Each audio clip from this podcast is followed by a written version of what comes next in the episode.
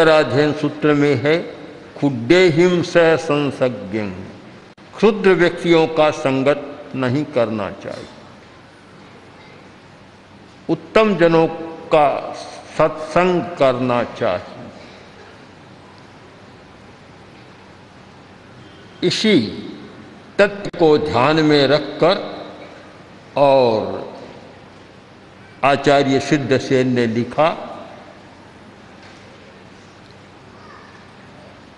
प्रभो, आपका एक अतिशय है। जब आप प्रवचन करते हैं समव शरण में विराजमान होकर जनता को प्रतिबोध देते हैं, उस समय आपके पीछे अशोक तरु रहता है। अशोक तरु, अशोक जो शोक मुक्त हो गया है।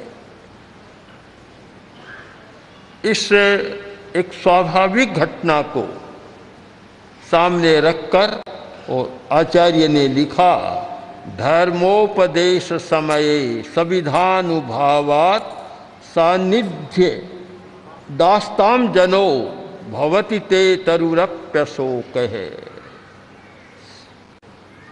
जब आप धर्म की देशना देते हैं उस समय जनता में जो परिवर्तन होता है उसकी बात मैं छोड़ देता हूँ। आस्ताम रहने दो। वह मैं नहीं बताऊँगा कितना परिवर्तन होता है। मनुष्य कितनी अपनी दुख, व्यथा, वेदना को भूल जाते हैं। मुझे बताने की ज़रूरत नहीं, उनकी आकृति बता रही है। किंतु एक वृक्ष, जिसका ज्ञान विकसित नहीं है, जिसका मन भी विकसित नहीं है, जो एकेंद्रीय जाति का है वह वृक्ष भी अशोक बन जाता है, शोक मुक्त हो जाता है। कारण, का संविधानुभावा, यह सामिप्य का प्रभाव है, निकट होने का प्रभाव है। आपके पास जो भी आता है, वह दुख मुक्त और शोक मुक्त हो जाता है। एक बहुत रहस्य छिपा हुआ है सत्संग का। अच्छे व्यक्तियों की संगति में आदमी जाता है, दुख कम हो जाता है, वेदनाएँ कम हो जाती है, व्यथा के प्रकंपन भी शांत हो जाते हैं। एक वैज्ञानिक अध्ययन इस विषय को स्पष्ट बताता है कि नकारात्मक दृष्टि वाला व्यक्ति या बुरी सोच वाला व्यक्ति कोई है, उसकी संगति में, उसके समीप कोई व्यक्ति जाएगा तो तत्काल प्रति घन मिलीमीटर रक्त में 1500 श्वेत कण कम हो जाए। हमारे रक्त के दो प्रकार के कण होते हैं, लाल कण और श्वेत कण। श्वेत कण स्वास्थ्य के लिए जिम्मेवार है। हमारी रोग प्रतिरोधक शक्ति है श्वेत कण। और श्वेत कण अच्छे होते हैं, आदमी स्वस्थ रहता है। और श्वेत कणों की संख्या घटती है तो आदमी बीमारियों से आक्रांत हो जाता है। एक बुरे आदमी की संगति और अच्छे आदमी की संगति। अच्छे आदमी की संगति की, उसके पास गया, तत्काल पंद्रह सौ श्वेत, पंद्रह सौ श्वेत कण बढ़ जाते। स्वास्थ्य अच्छा होता है, शायद यही कारण है कि बहुत लोग कहते हैं कि पास में आया और मेरी बीमारी दूर हो गई। सुबह सुबह भाई ने बताया बताने वाला भी वकील स्वयं प्रबुद्ध व्यक्ति, उसने बताया कि हम जब आए तो मेरी पत्नी के और रोज उलटियाँ होती थी, कै बमन होती थी। हमने सोचा कैसे जाएँगे? एक बार तो टिकट कैंसिल करने की बात सोच ली। हिम्मत करके आ गए और पता नहीं क्या हुआ, यहाँ आने के बाद एक बार भी उल्टी नहीं। ऐसी अनेक घटनाएँ आती है। इनके रहस्य को समझना है। रहस्य क्या है कि अच्छे वातावरण में जहाँ सकारात्मक चिंतन है, सकारात्मक भाव है अठारह पापों का वर्जन है। अठारह पाप है, वही तो नकारात्मक भाव है। उनका वर्जन है, उस वातावरण में गया और श्वेत कणों की संख्या बढ़ जाएगी और बीमार आदमी भी स्वस्थ हो जाएगा। बुरी संगति में जाओ, जहाँ बुरा वातावरण, जहाँ निषेधात्मक चिंतन, निषेधात्मक दृष्टिकोण, निराशा का दृष्टिकोण, वहाँ जाओ तो वहाँ जाते ही वही प्रति घन मिलीमीटर रक्त में सोलह सौ श्वेत कण घट जाते एक और श्वेत कण बढ़ जाते हैं और दूसरी ओर श्वेत कण घट जाते हैं। और श्वेत कण के घटने का मतलब स्वास्थ्य में गिरावट और बीमारी के लिए अवकाश। आचार्य ने सुंदर लिखा है, सविधानुभावात। प्रभो आपके सामिप्य आने का ही अनुभव है, प्रभाव है कि जो आपके समीप आया, वह शोक मुक्त आदमी होता है, कोई आश्चर्य की बात नहीं। किंतु बेचारा वृक्ष है, जिसमें कोई ज्ञान का विकास नहीं, चिंतन नहीं, वह वृक्ष भी अशोक बन गया। यह एक तीर्थंकर का अतिशय माना जाता है प्रवचन काल में देशना के समय उनके पीछे अशोक वृक्ष रहता है। इस अशोक वृक्ष को ध्यान में रखकर और आचार्य ने एक बहुत बड़ी सच्चाई का आविर्भाव कर दिया, प्रकटन कर दिया। बड़ी सच्चाई, एक रहस्यपूर्ण बात हमारे सामने आ गई कि सत्संगति के महिमा तो बहुत गाते हैं। बहुत पुराने संतों ने गाई, आज भी हमारे संत गाते हैं कि संगति बहुत लाभदायी होती है। पर क्यों होती है? उसका प्रभाव क्या होता है? अगर हम इसके साथ वैज्ञानिक अध्ययन को, जो कि आज यंत्रों के माध्यम से परीक्षण के साथ बात हमारे सामने आती है, जब सामने रखते हैं तो लगता है कि जो बात कही गई, वह अंतरदर्शन के आधार पर कही गई थी। आज का वैज्ञानिक यंत्रों के माध्यम से परीक्षण कर कहता है। और पुराने लोग जिनकी अंतर्दृष्टि जागृत थी, जिनकी अतीन्द्रिय चेतना जागृत थी, उन्होंने अपनी अतीन्द्रिय चेतना के आधार पर कहा कि अच्छी संगति में आने पर कितना फल होता है कि शोक समाप्त हो जाता है। इस बात को आचार्य ने उपमा के द्वारा समझाने का प्रयत्न किया। कि यह कोई आश्चर्य की बात नहीं है। अभ्युत गते दिनपतौ समही रूहोपी। जब सूरज उगता है तो सारी पृथ्वी खिलखिला उठती है, विकस्वर हो जाती है। आँखें भी बंद थी, सूरज उगने को है, आँखें भी खुल जाती रात को नींद में आँखें बंद रहती है। आँखें खुल जाती है। आँखें नहीं खुलती, चेतना भी खुल जाती है। जो चेतना सुप्त पड़ी थी, निद्रा काल में तो चेतना सुप्त रहती है।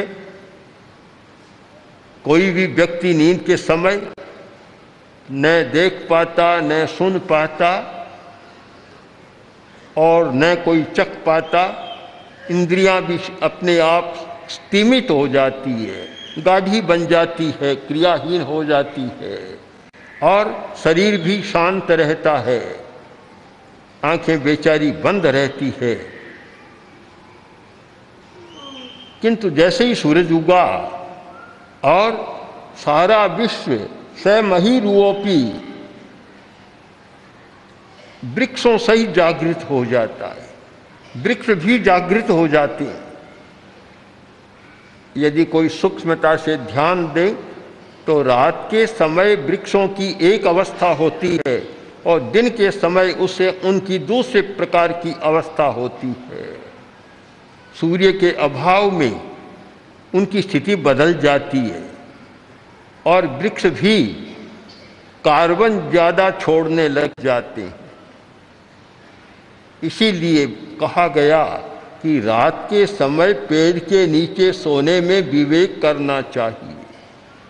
हर वृक्ष के नीचे नहीं सोना चाहिए रात को। जैसे पीपल बहुत लाभदायी है, पर पीपल और बरगद रात को उनके नीचे नहीं सोना चाहिए। इतनी भारी मात्रा में वे कार्बन डाइऑक्साइड को छोड़ते हैं कि कभी कभी तो आदमी घबरा जाता है और मौत तक भी हो सकती तो रात को एक अलग प्रकार की अवस्था होती है। और जैसे ही सूर्योदय होता है स मही रूहोपी, वृक्ष सहित सारा संसार विकस्वर होता है, खिल उठता है। ये किसका प्रभाव? कि सूर्य के सानिध्य का प्रभाव है। तो प्रभो, सूर्य का सानिध्य भी इतना प्रभाव छोड़ता है और उससे सारा विश्व एकदम विकस्वर हो जाता है। तो भला आपके परिपार्श्व में आने वाला आदमी अगर अशोक बन जाए, चिंता, बाधा, व्यथा, पीड़ा सबको भूलकर और शोक मुक्त हो जाए, अशोक हो जाए तो कोई आश्चर्य की बात नहीं। हमारे सामने प्रत्यक्ष उदाहरण है कि आपके पीछे रहने वाला अशोक वृक्ष, नाम भी अशोक बन गया।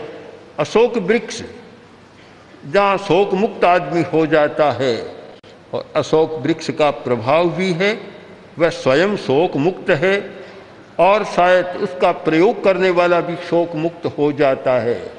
हमारे एक श्रावक, मदन चंद जी गोठी, जो बहुत जानकार थे, तत्वज्ञ थे। वृद्धि चंद जी गोठी, जो प्रमुख श्रावक, उनके पुत्र और मदन चंद जी आगम के वेत्ता, तत्वज्ञानी और गूढ़ रहस्यों को जानने वाले व्यक्ति थे। मैंने कम देखा, इतने गूढ़ रहस्यों को पकड़ने वाला व्यक्ति बहुत कम देखे। जब हम कानपुर में थे, पूज्य गुरुदेव चतुर्मास कानपुर में कर रहे थे तो मदन चंद जी हमारे साथ होते। हम बाहर दूर जाते जंगल। पुल पार कर दो माइल, ढाई माइल दूर जाते। वहाँ स्टेशन था। स्टेशन के पास अशोक के पेड़ थे। उनका यह क्रम था अशोक के नीचे जाकर ध्यान में खड़े हो जाते। वहाँ ध्यान करते, क्योंकि उसका अपना प्रभाव होता है। अशोक के पेड़ का भी अपना प्रभाव होता है। आजकल भी अशोक तो मिलते हैं। पता नहीं क्या उनकी कटिंग ऐसी की, कुछ तो लंबे हो गए, कुछ किस प्रकार की हो गए।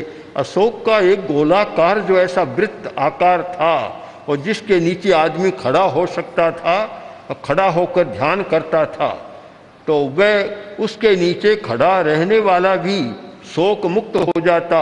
इसका कारण, कवि ने अपनी कल्पना के द्वारा इसका कारण बतलाया कि प्रभु, वह आपकी संगति में रहता है, वह वृक्ष आपकी संगति में रहता है तो उसमें यह विशेषता आ गई कि वह स्वयं अशोक बन गया और उसके नीचे कोई खड़ा होता है, वह भी आदमी अशोक बन जाता है। यह सब आपकी संगति का, आपके सानिध्य का प्रभाव है। स्तुतिकार ने स्तुति के माध्यम से एक नए रहस्य का उद्घाटन किया है और उस आधार पर हर व्यक्ति को चिंतन करना है कि किसके साथ रहें, संगति किसकी हो। बहुत महत्वपूर्ण बात है। छोटे बच्चे नहीं समझते उन्हें भी बोध देना चाहिए कि संगत किसकी करो। बड़े बड़े लोग भी नहीं समझते। ऐसे लोगों की संगत करते हैं कि उनका दिमाग भी नकारात्मक बन जाता है। अच्छा आदमी भी बुरा बन जाता है। तो दोनों बातें सामने आ गई कि भावात्मक परिवर्तन भी हो जाता है और साथ साथ वैज्ञानिक दृष्टि से विचार करें तो स्वास्थ्य का परिवर्तन भी हो जाता है। बीमारियाँ भी घेर लेती है। एक और कल्पना स्तुतिकार ने की कि यह माना जाता है, तीर्थंकर का एक अतिशय है कि देवता फूलों की वृष्टि करते। अब आप कल्पना करें ऊपर से कोई आदमी फूल बरसा रहा है। फूल कैसे गिरेगा? नीचे तो फूल होगा, ऊपर उसका वृंत होगा। वृंत तो ऊपर रहेगा, ऐसे ही गिरेगा।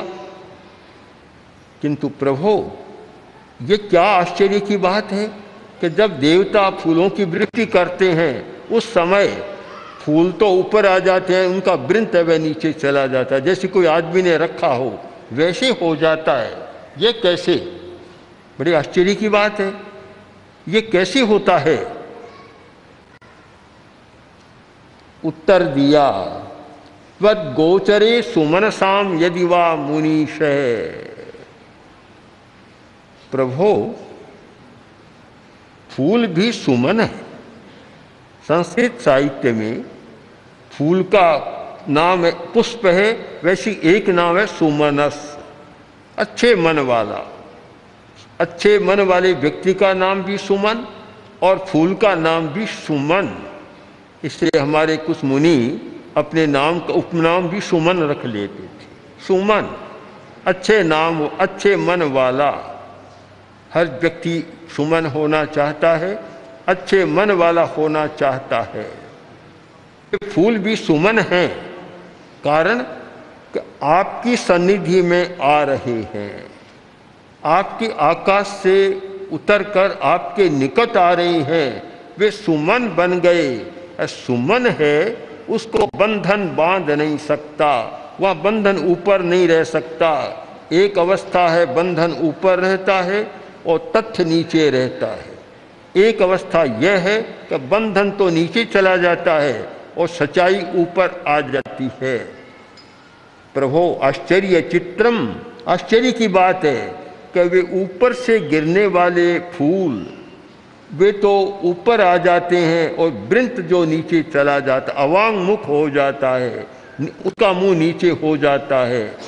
आश्चर्य की बात तो है, परंतु जो आपके गोचर में विषय बन गया आपका, आपके पास आ गया, उसमें यह परिवर्तन हो सकता है। गोचर होना, यानी विषय की सीमा में आ जाना, उस रेंज में आ जाना, उस फ्रीक्वेंसी में आ जाना, जो रेंज में आ गया और उसकी फ्रीक्वेंसी में आ गया, उसमें परिवर्तन हो सकता है।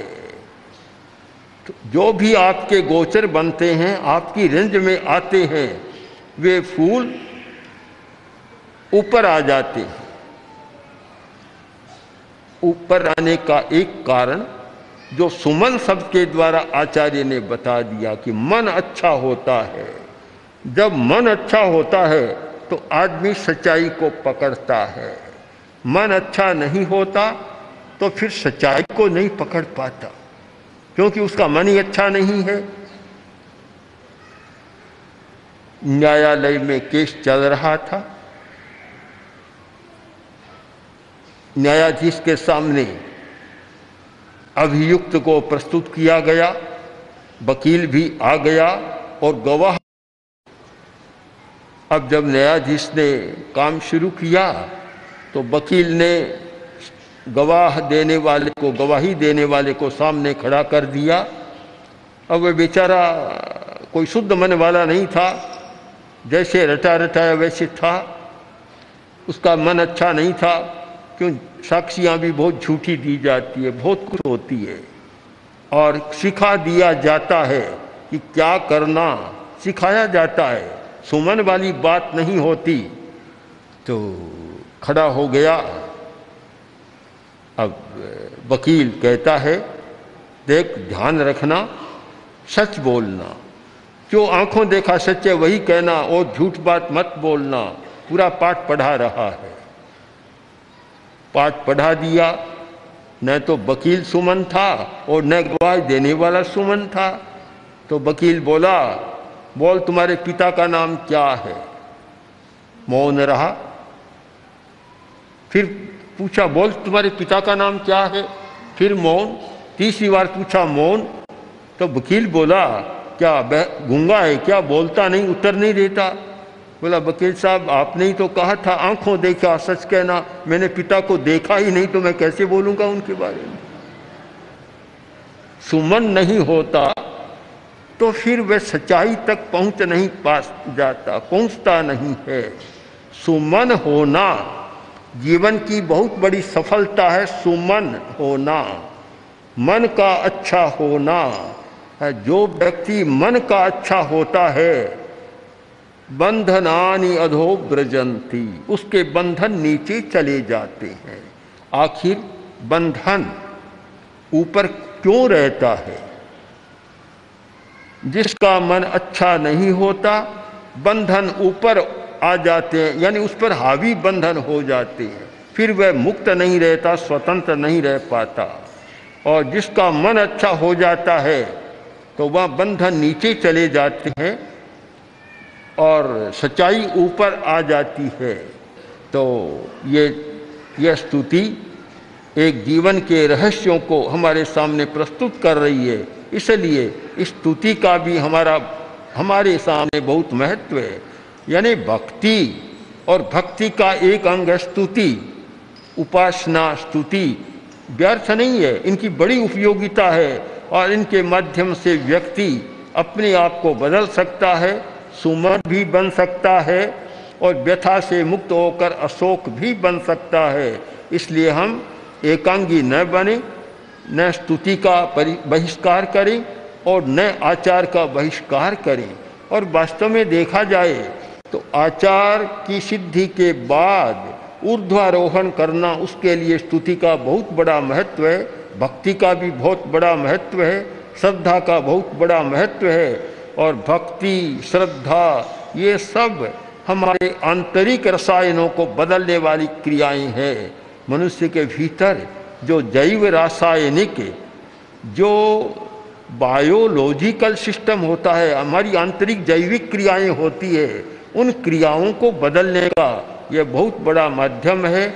इसलिए स्तुति, भक्ति, सेवा, श्रद्धा, उपासना इनका भी हमें यथार्थ मूल्यांकन करना है। ओम।